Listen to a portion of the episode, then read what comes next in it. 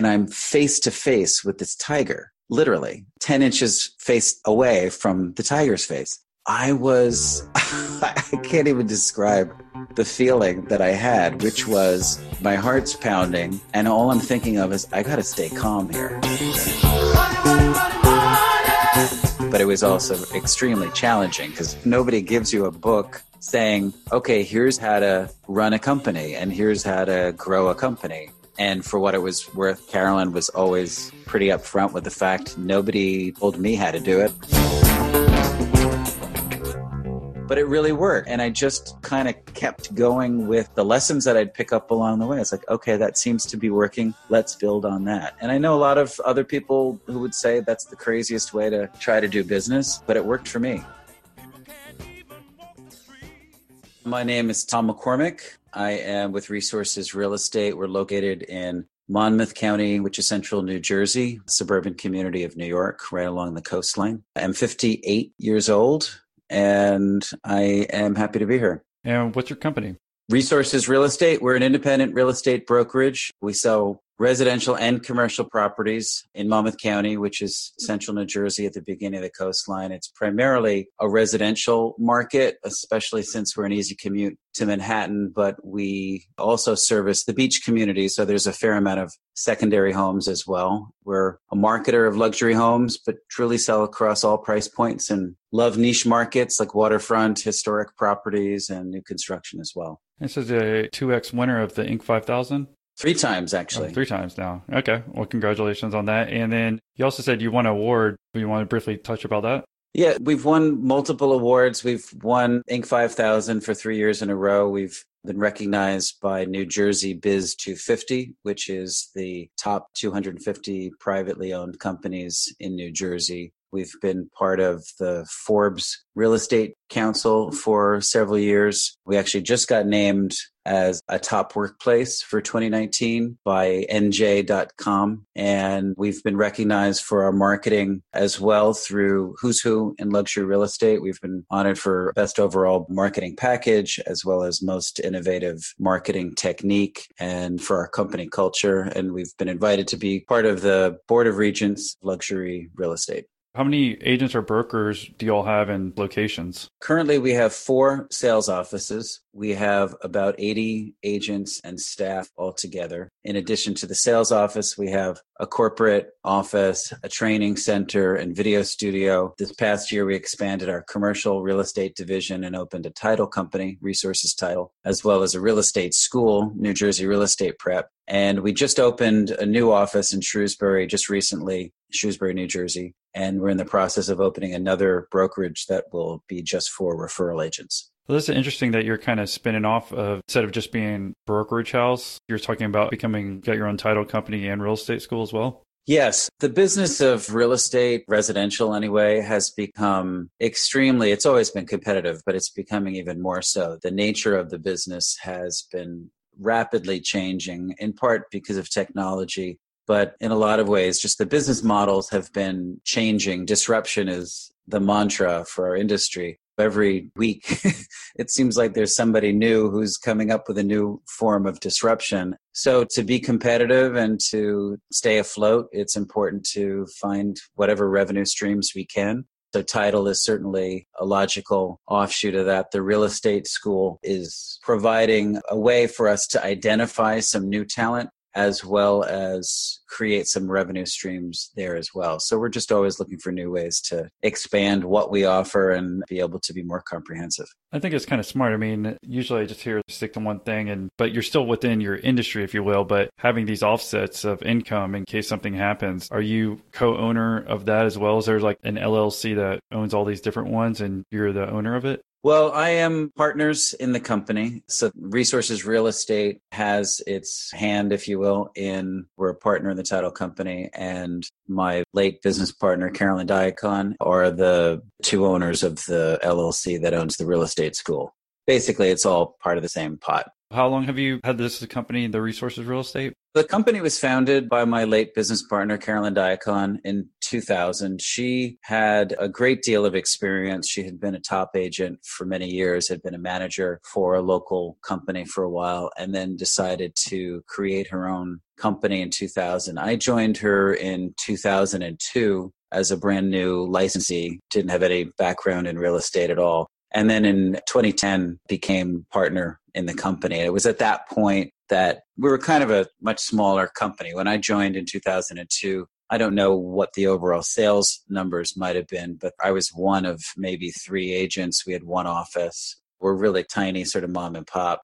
In 2010, when Carolyn asked if I wanted to join her as a partner, the stated goal was let's grow this company, let's make this into something substantial. So at that point in 2010, there were probably about 20 agents and staff altogether, one office, and the dollar volume sales were about 28 million this past year, our dollar volume was 170 million, and we saw an increase of 20% in our unit sales just from last year. As I said, we have about 80 agents and staff with the four offices and the other entities. Which I think is pretty cool. Anyone who's listening now, maybe they don't own their own business, but they have that entrepreneurial mindset and they start off like you. Maybe they're the first, second, third employee and they have an opportunity to come in there and really grow it. And your ability in 2010 that even though you weren't quote unquote partner or co-owner at that point, I guess you're still working hard. She saw potential obviously in you and to ask you to become a partner, but that you took that opportunity and took it under your wing as your own business and was your own business at that point and be able to really grow it because you don't have to be just the guy who was there day one to be a business person and grow a business. Exactly. And I think the other part, and this may be different from a lot of other industries, but in real estate as an agent, you're an independent contractor. So you have to work under the management and supervision of a broker. So she was my broker. Resources Real Estate was the brokerage, and I was an independent contractor. But you're, in a sense, I mean, what I teach my agents all the time is that to be a successful agent, you have to think like an entrepreneur. You have to think as if you're in business for yourself because in a lot of ways you are. Although the brokerage can provide certain support services and lead generation and other things that might be of benefit to you, the vast majority of them provide little or nothing. And as a result, the agents who rise to the top are the ones who take it on as if they're in business for themselves, because for all intents and purposes, they are. We'll jump into those tactics and different things that you use to grow your business. So anyone who's listening, even if they're not in the real estate industry, that they could learn and think like you did in order to grow the business from there. I didn't want to wait till the end to talk about this because I think it's important to talk about now. And this is why I want to talk a little bit more about the beginning right now. I originally reached out to your partner, Carolyn, and she responded back and said to talk to you about it. And do you want to just talk about what happened there? So, Carolyn, as I said, we became partners in 2010. In 2013, she was diagnosed with breast cancer and she had been treated for it. She had a double mastectomy. She did chemo, and it was not a happy time. It was not very easy for her, but she was always very, very tough and fought it and had the greatest amount of positivity you can imagine and transparency, if that even makes sense. She was sort of an open book, even with all the agents about it. She was good for a couple of years and didn't have any signs of cancer. And then it came back she had a difficult time with it, but then she was put on a drug trial at uh, Sloan Kettering, which prolonged her life for probably another year and a half. And that stopped working and she passed away when I had initially talked to her, I mean, she responded to me and didn't mention that. But then next thing I knew, I was on the call with you and you mentioned that it happened. Obviously, sorry for the loss. I mean, at least it sounds like y'all were ready for her to actually pass away versus maybe just a sudden where she might have passed away overnight. That's again something that we don't always think about as far as our partners passing away. Right. And I think that's a very important thing for people to understand if they're going to be in business with other people to try to think about worst case scenarios up front. It's just smart. We were fortunate insofar as the way that we structured our partnership in terms of the division of labor. I became managing partner when I became her partner, which meant that I was really in charge of the day to day. And a big part of what I was responsible for the goal was let's grow the company. And that was about as detailed as our business plan got. And it was just let's recruit talent, let's open other locations, let's see how we can improve our marketing. There was really nothing all that specific. And it was just left to me to figure out, all right, if we're going to scale this business, how do we do that? And how do we do that based on the fact that we're now just a small operation in one location and we want to be in multiple locations? And what are the cost efficiencies and what are the technologies that we need to adopt and the systems and whatnot? And that fell to me and it was a good fit for me because I think I have a head for thinking about how to systematize things and how to create structure where there was none. And that was in some ways very enervating, but it was also extremely challenging because nobody gives you, I mean, at least for me, nobody gives you a book saying, okay, here's how to run a company and here's how to grow a company and for what it was worth, Carolyn was always pretty upfront with the fact nobody told me how to do it. I just kind of figured it out. That was good insofar as there was no real expectation. It wasn't like, okay, here comes Tom with an MBA and he's supposed to know what he's talking about. it was more, all right, let's put our heads together and what do you think is the best way to get from A to B? And let's see if we can grow it from there. In order to stay competitive in today's world, it's so important that we keep learning and developing our skills. That's what the Great Courses Plus is all about. And while you'll love this service, founded on the idea that education should be accessible to everyone, they make it possible to learn from the brightest minds out there that most of us would never otherwise have access to. Professors from the best universities in the world, like Harvard, Yale, and Stanford, even experts from National Geographic and the Smithsonian. This is college level learning, but without the student loans or the pressure of homework or grades. And the Great Courses Plus app makes it possible to learn whichever way works best for you. Watch or listen to lectures at any time. I recommend checking out the Critical Business Skills for Success. There you'll learn more about strategy, operations, finance, organizational behavior, and marketing from some of the top business school professors in the country, sharing tools and insights that you'd get from an MBA program. Unlock a world of knowledge with the Great Courses Plus. Right now, they're giving my listeners a special limited time offer a free month of unlimited access to the entire library. But to get this offer, you need to sign up now through my special URL. Start your free month today. Go to thegreatcoursesplus.com forward slash millionaire. That's thegreatcoursesplus.com forward slash millionaire. Or to find out more about this special offer, check out our episode notes below for more information why don't we talk about your background? And I guess we obviously know now that you don't have an MBA, but you went to college and coming out, I guess there's a couple entrepreneurial things that you had mentioned in our pre interview that if you want to briefly talk about those and leading up to the real estate company, what you learned, and then we can talk about again how you grew resources real estate to where it is today. Sure. I attended university at Northwestern for two years and I was going to be a journalism major until I learned that I really had no interest working for a newspaper or being a reporter. I came back home, which I grew up in Westchester County in New York, and wound up finishing my degree at State University of New York at Purchase, literature major. I was going to become a playwright and started working in theater, not in a performance capacity, but in the literary departments. Had to figure out how I was going to make a living because theater doesn't pay anything. Wound up in a temp job at HBO, which turned into a three month position, which turned into a career without any real effort or goal on my part. It just sort of happened and had somebody who trained me how to be a production manager and line producer and TV. And that turned into a freelance situation. I was a freelancer in television for about 15 years. And in a lot of ways, I think that prepared me to go into real estate as an independent contractor where you're only earning based on your sales commission. I was used to that sort of mindset of the ebb and flow of freelance when sometimes you have cash and sometimes you don't.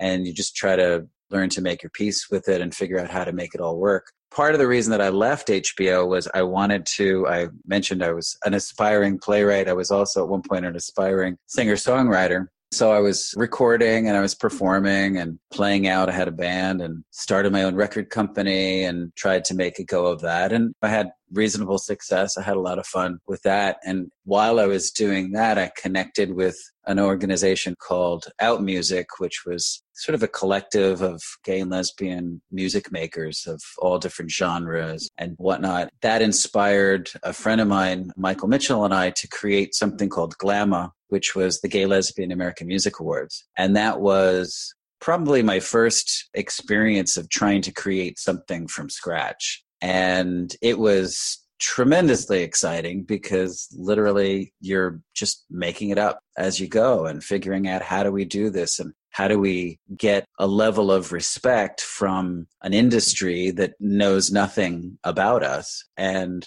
we were able to put together a, a, really good board of advisors that ranged from at one point we had bob guccione jr who was then the editor publisher of spin magazine. We had larry flick who was the dance music editor at billboard. We had a&r people. We had people from all across the music industry and we grew it into a substantial program. It was a national program. We did concerts across the US. We did our national awards show in New York once a year. And we kept it going for about probably six years. In a lot of ways, it was coming out of my pocket. I was paying for a lot of it. So part of the equation that I was not good at in that regard was the fundraising aspect to try to make it happen. But one of the things that I learned from that, which is really was a good lesson and has helped me in my years in real estate, is just the attitude that you bring to it and the positivity and just keeping your focus on what you're trying to achieve makes it happen. I mean, subsequently, I became an advisor on a similar type of project. And I was amazed by their budget. Their budget was literally like 10 times what our budget was. And our end product was, in my opinion, far superior. It's sort of an interesting experience because the goal wasn't to make a lot of money. The goal was to create something and change the culture. I had lived in New York all that time. And when I moved to New Jersey, the television that I was working on was primarily graphics related and we had some change ups with some of the clients that we were working with and i had to decide what am i going to do? And i didn't really want to commute to new york at that point. I had just moved out of new york and had to figure out what i was going to do and i kind of stumbled into real estate and met carolyn and she said i'll teach you how to do it and i worked my butt off and did really quite well with it and then she invited me to become partner one of the interesting things was very early on, actually, in our working relationship, she had said to me, she was a big fan of Barbara Corcoran. And Barbara wrote a book about her experiences coming up and starting her company. And she had this one person who was working for her and she said let's get together and you can help me keep on the right path to build this company. Carolyn said to me she goes that's who you are to me. She goes i feel like together i don't have the strong suit and the back office stuff and the organizing. She was always kind of the big picture and great at building relationships and she was very creative very smart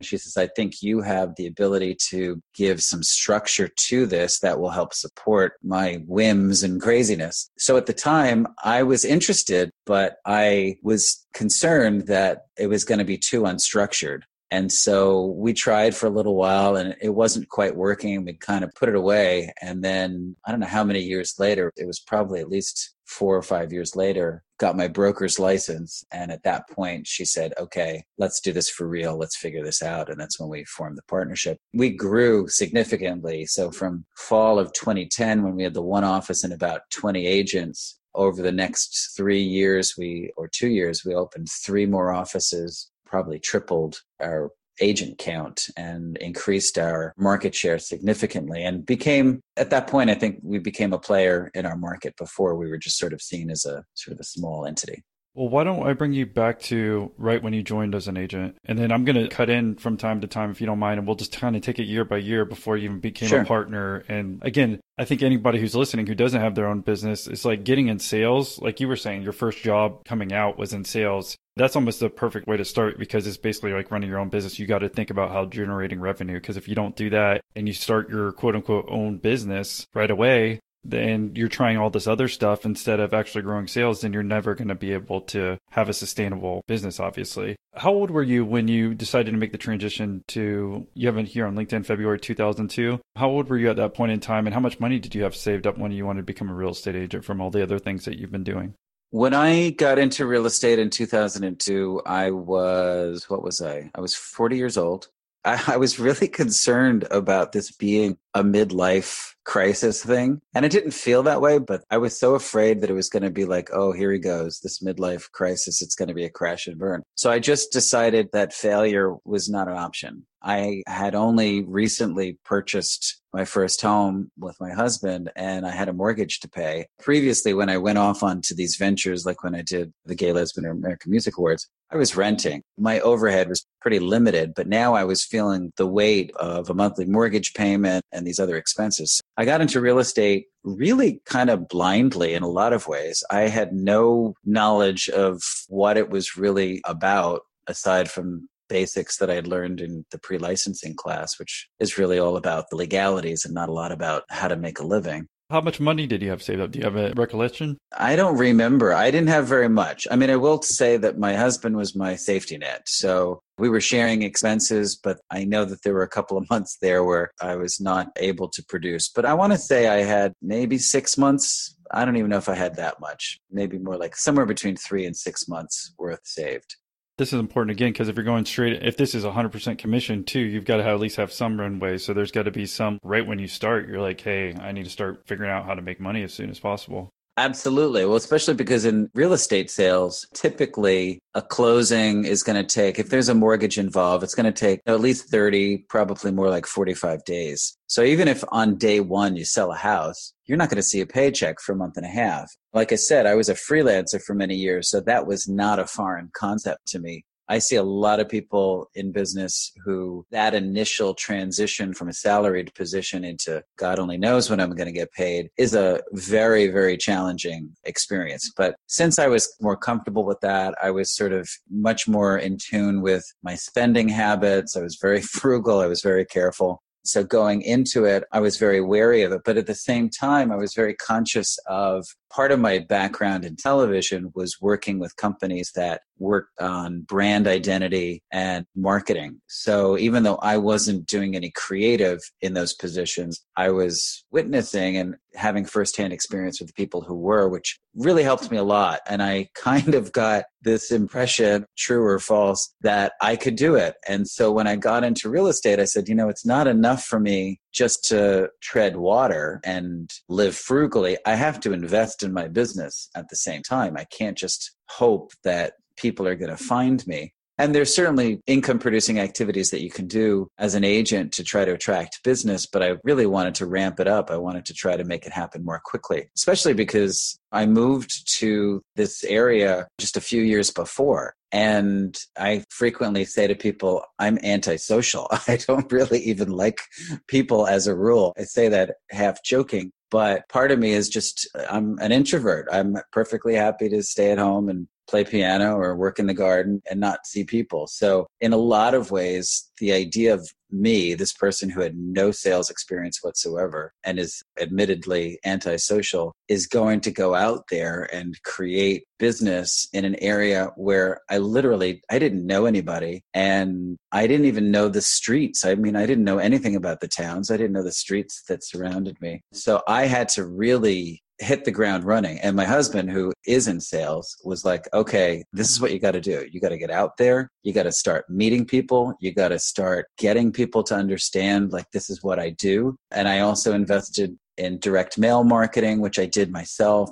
I created the graphics. I had the things printed. I was my own mailhouse. And I was doing that significantly enough that it did seem to make an impact fairly quickly insofar as people started to recognize me as a real presence in certain markets, even before I had any real sales to back it up. When you got in, you're 2002, and again, I, I want to point out your age when you made this transition too, because if anyone who's listening and maybe they are around 40 and they're like, "Hey, it's too late for me to start my business." Obviously, you got into real estate at that point and weren't even an owner and just still working on it, so it doesn't really matter your age. But want to know exactly what you did to ramp up your sales. So again, we're not just talking to real estate agents; we're talking to people in all different types of businesses. What worked and what didn't work for you? But also, when you got into it, it sounded like this was when when real estate was still hot, right? I mean, you were getting in while things were hot, so the momentum was you're riding that wave up to that point. So just tell us what was working and what didn't for anyone who's listening. And this is probably true of a lot of other industries for all I know. But in real estate, because the bar for entry is so low, it's pretty hard not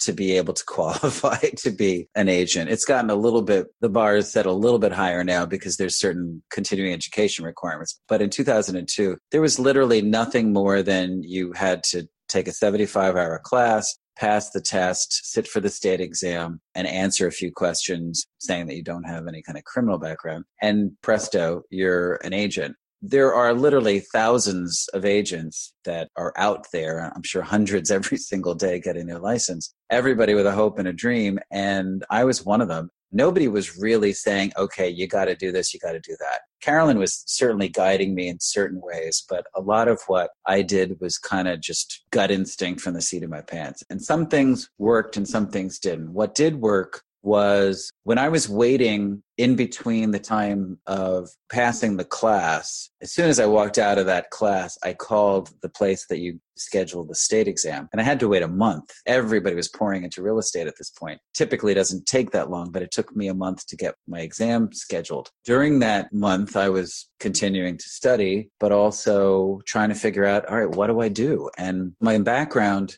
in event production and in my own music career because I had my own mailing list and all that. I put those tools to work. So I had a CRM, a database that I had been using. At first, it was all for my music, and then it became part of the what we used for the Gay Lesbian American Music Awards. And I said, "All right, I think I need to create a database for real estate. And of course, I didn't know anybody. so it's like, who am I going to put into my database if I don't know anybody? So I was going around online and I found a site, a public site that listed all of the property owners in the county. And I decided, okay, all of these people in these various towns I should put in my database. And I'm not sure what I'm going to do with them all, but I'm going to put them in. And I didn't even know a lot of what some of the data that was in the records. and some of these county tax records, it'll say the page from when these all used to be in books, what page number this property is on. And so I just mapped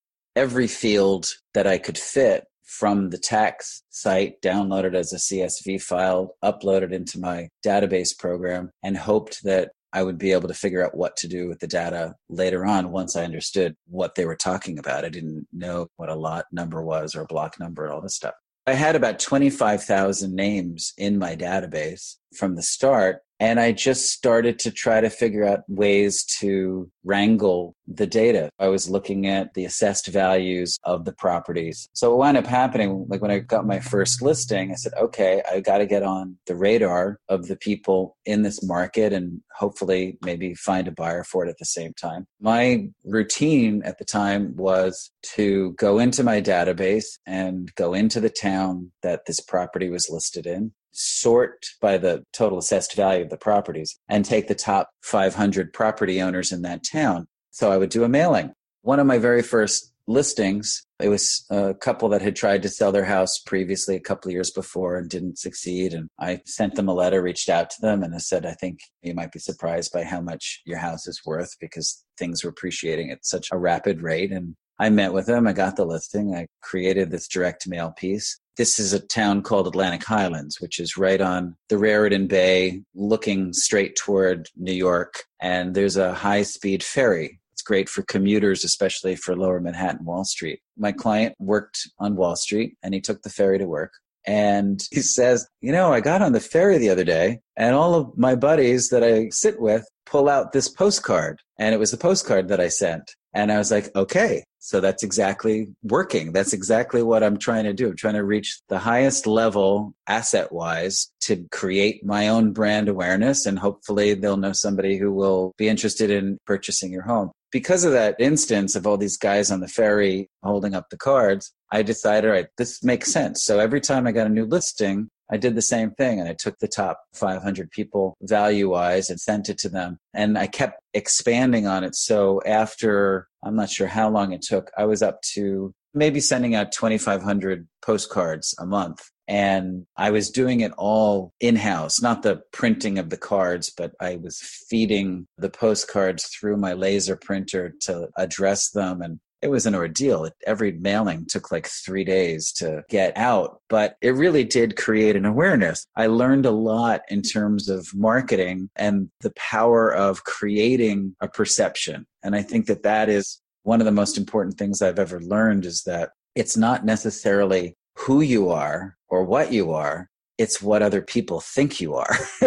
and if you can get them to and I don't mean to misrepresent, I'm not about that, but I'm just saying if you can get them to understand or see you as the go to person, then obviously it's going to be a lot easier to get the sale. So at one point, I had a client, she was a for sale by owner, and she was younger than I was, very successful, worked on Wall Street. I met with her. I sent her something in the mail. She called me up and she said, You know, I know you're brand new, but I like you and you seem to know this market better than anybody else that I've spoken with. And I know a lot of realtors. In fact, my mother, who in the same town, my mother is listed with an agent from another company. So anyway, she listed with me. She proceeded to get her mother to list with me. She proceeded then to encourage her mother's next door neighbor who was selling his house for sale by owner to list with me. And then she tells me, oh, by the way, the dentist across the street from my mom is getting a divorce and I think they might be selling their house. So, of course, he was on my mailing list for these postcards. What did I do? I changed dentist and I'm sitting in the chair waiting for him. And he walks in and he says, Tom McCormack, I can't believe you're sitting in my chair. And I'm thinking, this guy's yanking my chain. Like I had no idea what his game was. I said, What do you mean? He goes, You are like Mr. Real Estate. He goes, I can't believe that you're sitting here on my chair.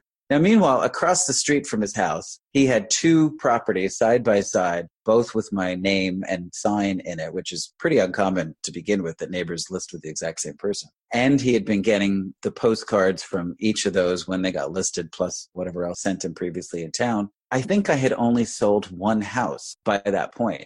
But in his mind, I was the guy who did real estate in this town. And of course, I wasn't going to ask what his data points were, but it really worked. And I just kind of kept going with the lessons that I'd pick up along the way. It's like, okay, that seems to be working. Let's build on that. And I know a lot of other people who would say that's the craziest way to try to do business, but it worked for me. And it really did help to create a perception and a brand awareness. And funnily enough, too, at the time, resources real estate was quite small and really an unknown entity for the vast majority of people out there, especially in this market that I was targeting. Everybody I met with, this was the first time that they had ever heard of the company. And a lot of times they assumed I was the owner, which I correct them if they had said that. But it was incumbent on me to not only educate them about me, but to educate them about this whole brand. And that was also where I learned telling stories was really what marketing is about. And client relationships are built on stories. And if you can learn how to tell a story. So when I got involved with resources, do you mind if I stop you there? Just because yeah, you've gone on for a while. I mean, I was so quiet because I think that was super important to stuff you did even in the beginning because you were only like, what, a month or two maybe into your job when you were sitting down in the dentist chair and he thought you were the man who knew all this stuff about real estate? It was probably about six months into it. It wasn't one month. So you're six months in, but anyways, his perception is that you're the master of this area, right? That you know all this. But I think that was so smart because I did something similar when I was doing commercial real estate loans. Is I was able to find a database of loans and bring that out and download that as a CSV file. If anyone doesn't know, just think of Excel. It's an Excel file basically. And you're saying for each market, which was super smart, whenever you got a listing or whatever, you had 25,000 properties and then you wanted to deal with the people who had the most money or highest assessed values. So whenever you went to a city, you'd sort that city and then you'd pick the top 500 or whatever in that area. So when you went to go get that like Excel list, did you end up getting that for free from the county when you went down there? Because yeah. I think this is yeah, this is super important for anyone who's thinking if you can start off with the biggest data set. Like I said, it's all about this data set in the beginning. Because if you didn't have this to begin with, I imagine most other agents are like talking to family members or something like that, and starting off with 100, maybe 200 people to think of, versus you're starting off with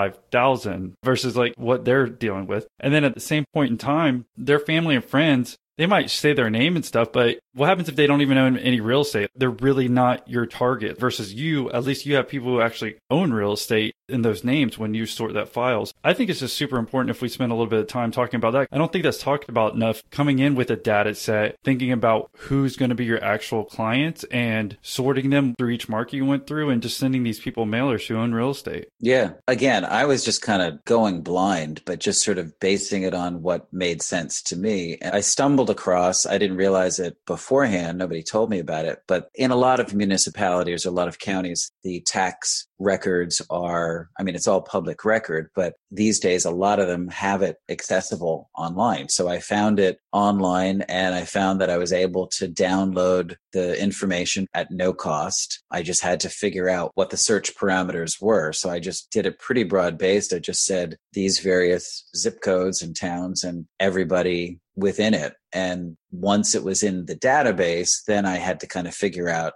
all right, what do I do with it? And when I talked about sending the 500 postcards to the top 500 assessed property owners, it wasn't because the property that I was selling was high end, but it just struck me if I'm going to target market anybody, I want to target the people with the most money. It just seemed to make the most sense to me because I had 25,000 people in the database, but that didn't mean I had the money to send 25,000 postcards every month. So that was important. The other thing was to then to really look at the data. What was it presenting? What kind of answers might it be offering? Like what questions did I have to come up with? Because I didn't even know at the time, even though I was a property owner at that point, I didn't really quite understand the whole concept of the assessed value. So I thought, all right, well, does that mean that's what it's sold for? No, that means so that's what the tax assessor thinks. And trying to figure out, all right, what do I do with that? And then realizing that some of those properties frequently the highest assessed values were for commercial properties. So they weren't I was really focused on residential. So I had to weed those kinds of people out. But then as I was able to raise my price point in terms of my average sale price, I realized that field that I had imported into the database was really helpful because I could figure out whatever home I might be selling. Generally speaking, you're looking for a trade up buyer. If you've got a house for 500, that might be a trade up from somebody who's in a condo or I mean back then the prices were very different, but just trying to look at it strategically, like maybe I need to focus on people who own homes in this price range. And then when I started to work with a number of developers selling multi-million dollar properties, I had to figure out, all right, what range of assessed values makes the most sense for me to target to let them know about this property that I've got so that I'm not wasting money. And this was the days before the demographic target marketing like you've got with Facebook ads and whatnot that wasn't available to you at that point. So you had to try to figure out your own way. The other thing that I got very deep into was I created a website and it wasn't honestly a particularly great website, but it did require people to give me their information. A lot of times it was simply an email address. And again, this was 2003, 2004. The level of spam email hadn't reached the peak that it has now. So people were a little bit more forthcoming, I think, with their email address. I would get these email addresses, and frequently I didn't know who they were because they didn't give me a name. They didn't give me any search parameters, so I didn't know if they were a buyer or a seller or what town or what price point or anything like that. I was just dumping everybody into the database and I was creating a monthly email and I used constant contact. I still do. And I would send out a regular monthly email and it was just sort of blanket to everybody. I found a lot of times people would opt out. And it dawned on me all right, the people that I met last weekend at this $900,000 house in this town, they don't care about this $450,000 house in this other town. So if, if I send them an email about that new listing for 450, they're going to say, I don't want this. This doesn't apply to me. So I started to try to get really targeted. What I did was I created it was almost like a little website, but it was in email. And within the email, there were multiple boxes. So each box was a separate town that I serviced. And within each box, there was a button for active, available homes, recently sold,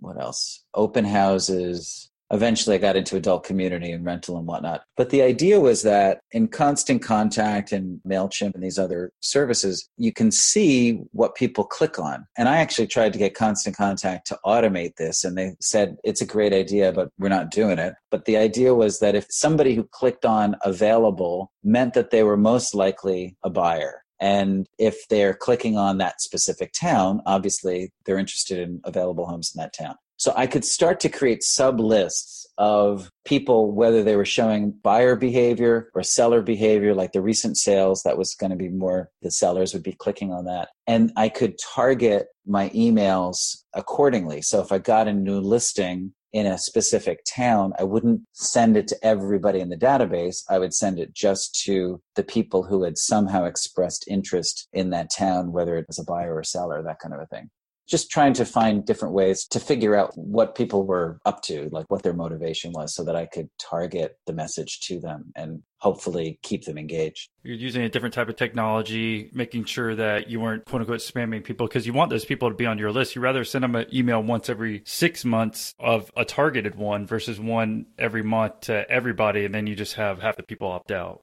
Right, exactly. Again, it's smart just looking at being able to get these people in because, again, that's what matters for you to sell. And it sounds like, at least based upon your first few months or being known as the real estate guy in different submarkets, that everything must have been going pretty well even when you started. Yeah, I didn't know. I had no way to really gauge whether I was doing well or not. My first year, my take home was about 35,000 my second year, it had doubled and it was to almost 75. And the third year, that had doubled and I was at like 150 ish. So, of course, going into my business planning for the fourth year is like, let's double it again, which didn't quite happen. But what I didn't realize was that that was atypical. It didn't take me long to realize after I'd been in business for a number of years that the vast majority of agents they just do a handful of transactions a year. So the fact that I was able to achieve that level that quickly was, I guess, impressive. And again, it was really just based on need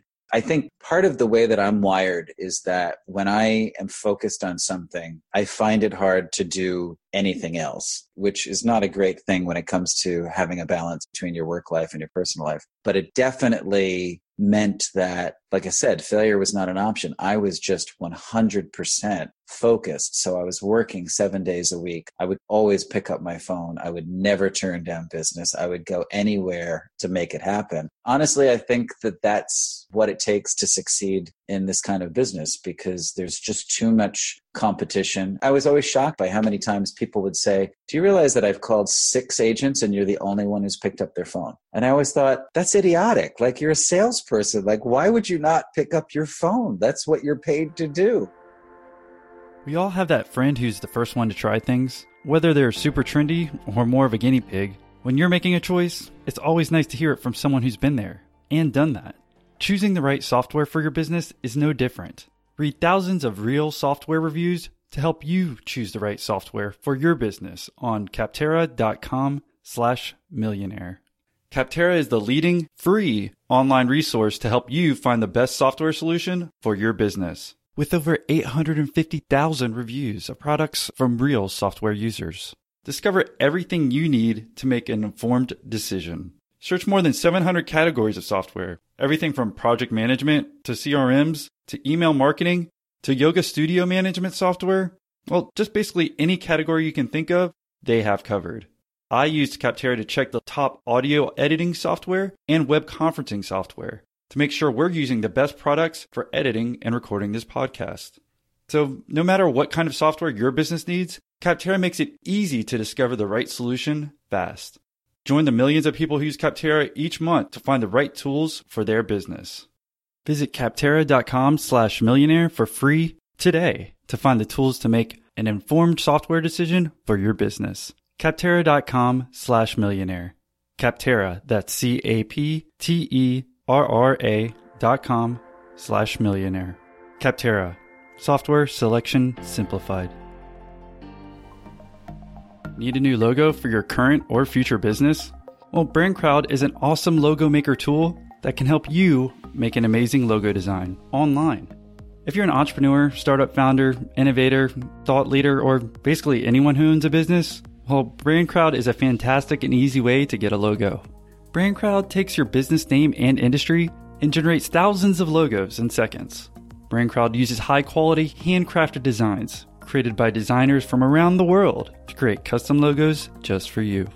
Once BrandCrowd generates a logo you like, you can edit and tweak the logo, changing fonts and colors until it is perfect for you. One of the best things about BrandCrowd is it's free to get started and begin generating logos.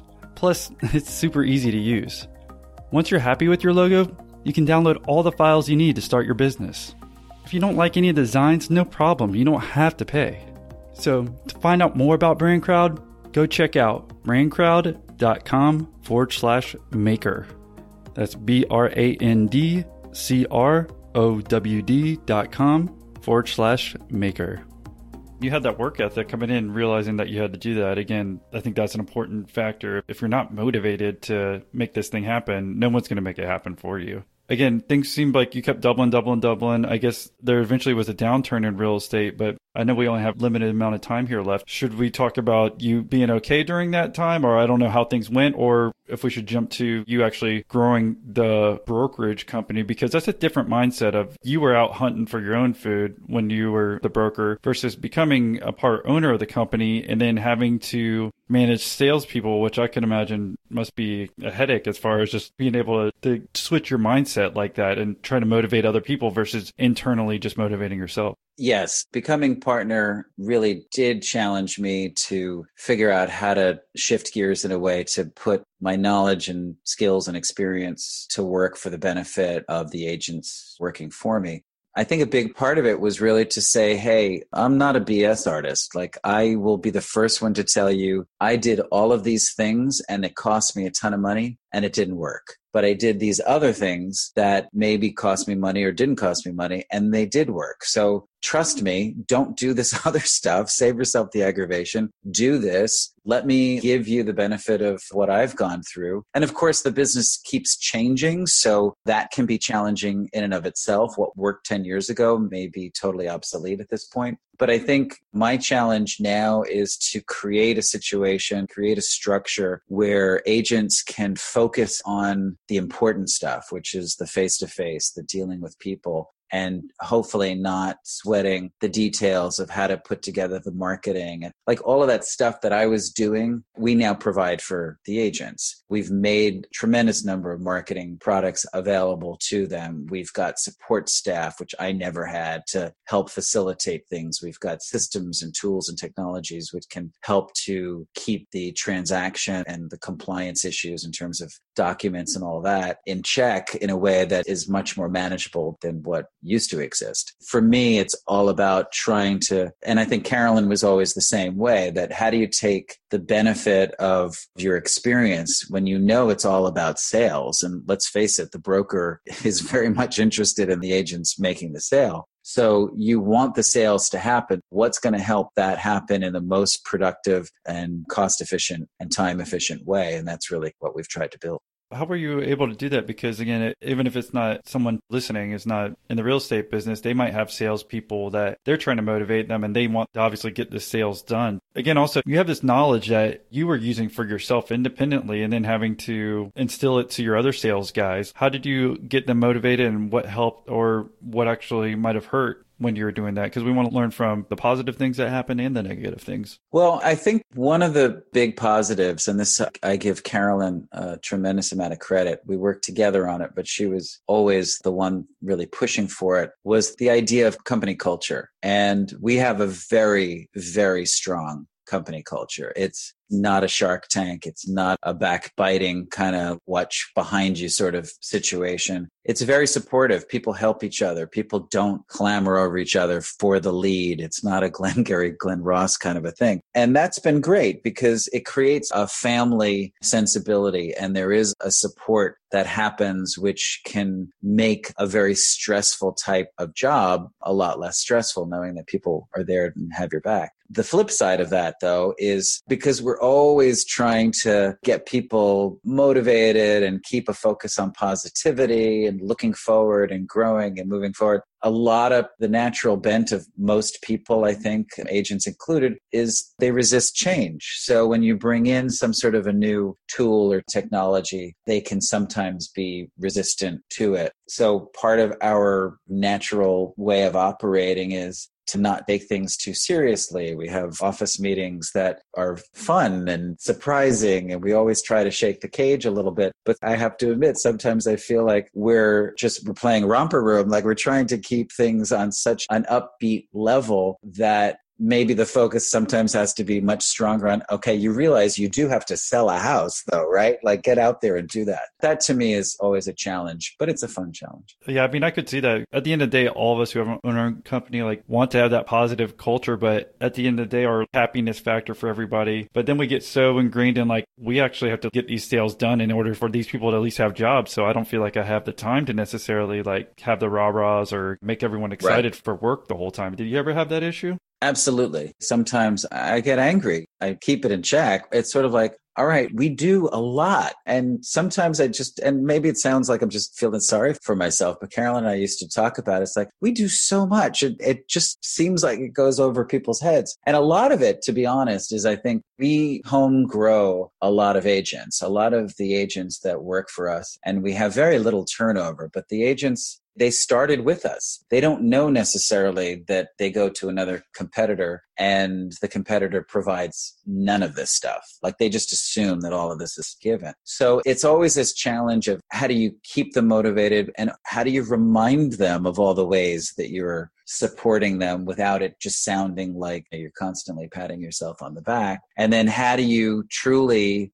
kind of hold their feet to the fire and say, look, this is what you got to do. Because keep in mind, again, these are independent contractors. So I don't have the ability to leverage them being an employee by saying, hey, you have to do this. I mean, I could still fire them, but in some respects, that's not always the best way to go either. So it's a very challenging work model. Yeah, because I've never really been in another industry other than this real estate and podcasting. I know, at least for, I'm coming from the commercial aspect, but I know residential has to be just as bad, if not worse. It's like you were saying, you don't have to be worried about someone like stealing your sale or whatever, maybe within your company. But a lot of brokerage houses is like you get a listing and people are all over you. Like these are people you're quote unquote working with, but they're almost like your worst. They're dogs trying to like get your listing or making sure everything's all right. They're quote unquote to help you, but then you're like, wait, these guys really aren't my friends. I thought they were my friends, you know? Yeah, exactly. And that to me is a true point of pride that Carolyn and I always shared that our company it, it does not operate that way. There are plenty of other competitors in our market that that is them to a T. People would say, I would never even put anything in the waste paper basket because people would rifle through waste paper baskets after hours. And meanwhile, the first time I heard someone say that, this is before I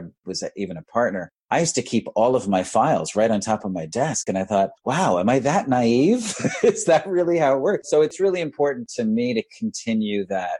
If we feel like anybody's doing anything unethical, it's absolute grounds for dismissal. If anybody's playing loose with their colleagues, we are competitors. That's still part of it. It's not like everybody has a distinct territory and nobody can go into somebody else's territory. So we are competitors, but we've learned to balance it in a way that says, hey, we're human beings. Let's treat each other that way and let's treat each other with respect and there will be enough business to go around. It seems to work. Thank you for coming on and spending time telling your story and looking back. Is there anything else that you'd want to leave everyone who's listening with as far as any tips or advice if they're trying to grow their business to hopefully something like yours one day? I think a big part of it is just learning to stay calm and close with there was a project that I worked with when I was in television and I was a freelancer at the time and it was a TV show for HBO. It was a colorful kind of show. The story that we were doing sort of a documentary thing on was a stripper in Canada who had a very interesting show which involved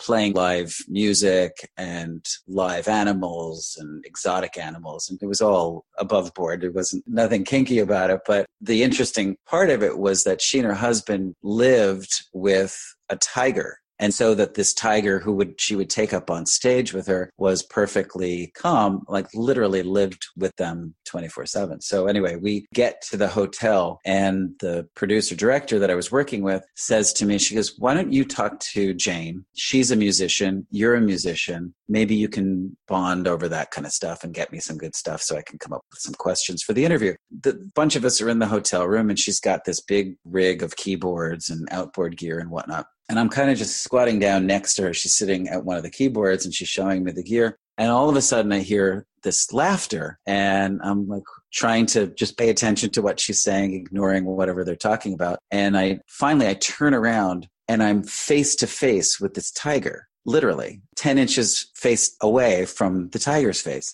I was, I can't even describe the feeling that I had, which was my heart's pounding, and all I'm thinking of is, I got to stay calm here. All I can think of is if you make a sudden movement, like you're going to lose a limb. And so I slowly start to stand up. And as I'm standing up, the tiger does what a lot of dogs do goes straight for my crotch and opens its mouth. And I'm not exaggerating at all, puts its entire mouth around my thigh and is just playing. I mean, he's not doing anything antagonistic or whatever but I feel the teeth, the incisors, like going into my leg.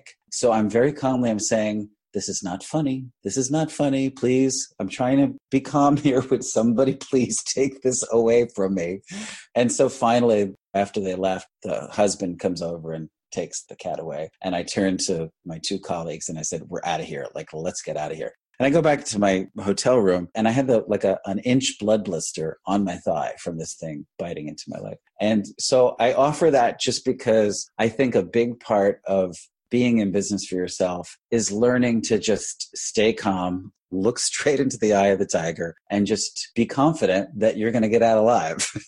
That's kind of my attitude that I just keep on focusing in on the positive and looking for new ways to innovate and to do things smarter and better and try to have fun at the same time and not worry too much about thinking about where it's all heading, just kind of putting one foot in front of the other. Yeah, no, I think that's important, especially staying calm at that point in time during your story. But I think the main thing that comes off is the confidence thing that you were talking about earlier too. Even when the dentist was acting like you knew everything and maybe you didn't felt like you knew anything yet, you're not going to give up like, "Hey, I'm just got started" because that's not going to help your case at all. But I mean, he must have thought you had that confidence. If you don't believe in yourself and have that confidence, then no one else is going to as well for you. Well, if Thomas, if anyone wanted to say thank you for doing the interview and wanted to reach out to you, or maybe they want to be an agent at your resources real estate, what's the best way for them to reach out to you? Probably by email. Our website is resourcesrealestate.com. And my email is tom at resourcesrealestate.com. So it's T O M at resources plural realestate.com. Well, thank you for coming on and sharing your story. Thank you. I appreciate the time and appreciate you indulging me.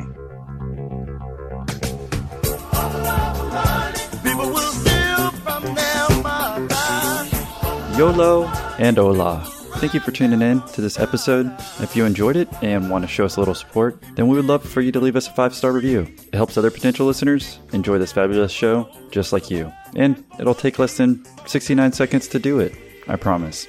And if you're looking for more episodes that are dealing with the real estate industry, then try out episode 15 with Jillian Hellman, or episode 21 with Bill Lyons, or episode 30 with Steve Wayne. Thanks again for tuning in, and we'll catch you next episode.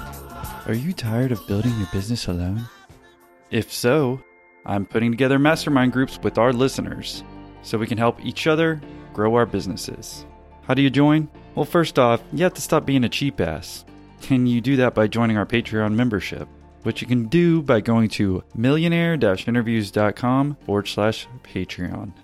So, what are you going to learn in these mastermind groups?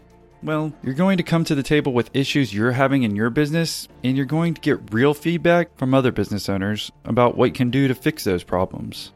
And I've only got a few more spots open for these mastermind groups. So if you're tired of growing your business alone and you want feedback on how to improve your business, well, this is the group for you. So to become part of this group, first you have to be a Patreon member. And you do that by going to millionaire interviews.com forward slash Patreon. That's P A T R E O N.